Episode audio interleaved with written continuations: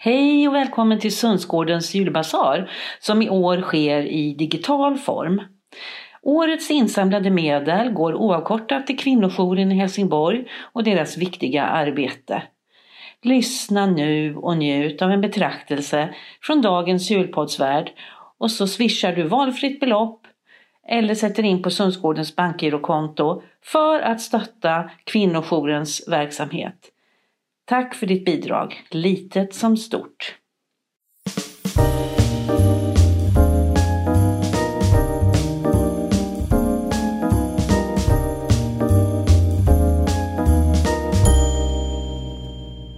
Jag heter Johannes Denker.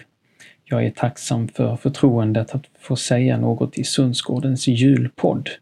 Och jag tänkte berätta vilka tankar som väcks hos mig inför julen. När julen närmar sig i år, 2020, så förstår vi att den blir annorlunda än vanligt. Men trots att många av våra traditioner förmodligen kommer brytas, så tror jag att grundbudskapet ändå är detsamma. Och vad är då julens budskap? Ja, budskapet kan vara olika för olika människor naturligtvis. En del brukar säga att julen är barnens högtid och med det menar man kanske att det är barnen som uppskattar julen mest. Men det som jag slås av, nästan varje år, det är att Bibelns berättelse om den första julen handlar om just ett barn. Inom kristendomen talar vi ofta om det fantastiska faktum att Gud väljer att bli en människa och att födas in i den här världen som ett litet barn. I vuxen ålder säger Jesus Vad ni har gjort för någon av dessa mina minsta, som är mina bröder, det har ni gjort för mig. På det sättet är julen barnens högtid, för i förlängningen betyder julens budskap att i varje barn vi möter så möter vi Gud.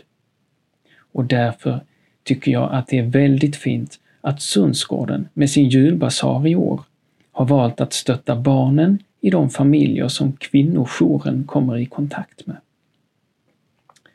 Men när Jesus förklarar vad det betyder att vi möter honom i en av dessa minsta så förstår vi att det handlar faktiskt inte bara om barnen. Dessa minsta, ja det är alla de som är hungriga, hemlösa, sjuka eller i fängelse.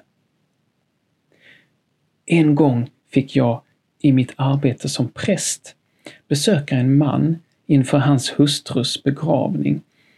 Han berättade om sin hustru och jag förstod att hon var en väldigt fin människa som hade visat stor omsorg om människorna runt omkring.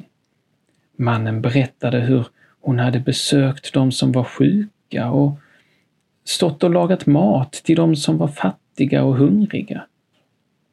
Jag började genast spåna på mitt begravningstal och tänkte att jag skulle anknyta till den där berättelsen om hur vi möter Jesus genom dessa minsta, de hungriga, hemlösa och sjuka.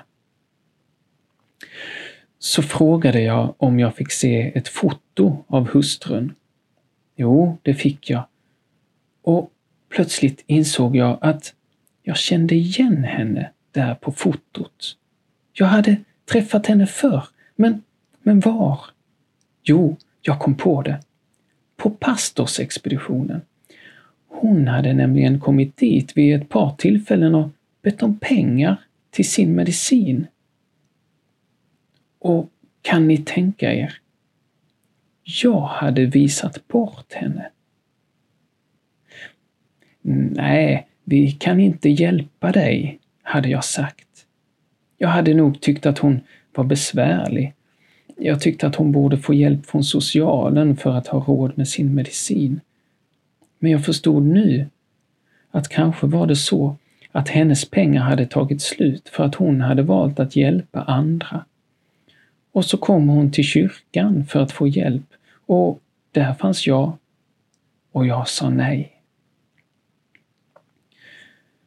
Jag insåg hur Bibelns berättelser har med oss att göra och den gången riktades sökarljuset mot mig. Det var som ett slag i magen mot min självgodhet. Kvinnan jag skulle begrava hade hjälpt dem som var i nöd. Själv hade jag avvisat henne när hon var i nöd.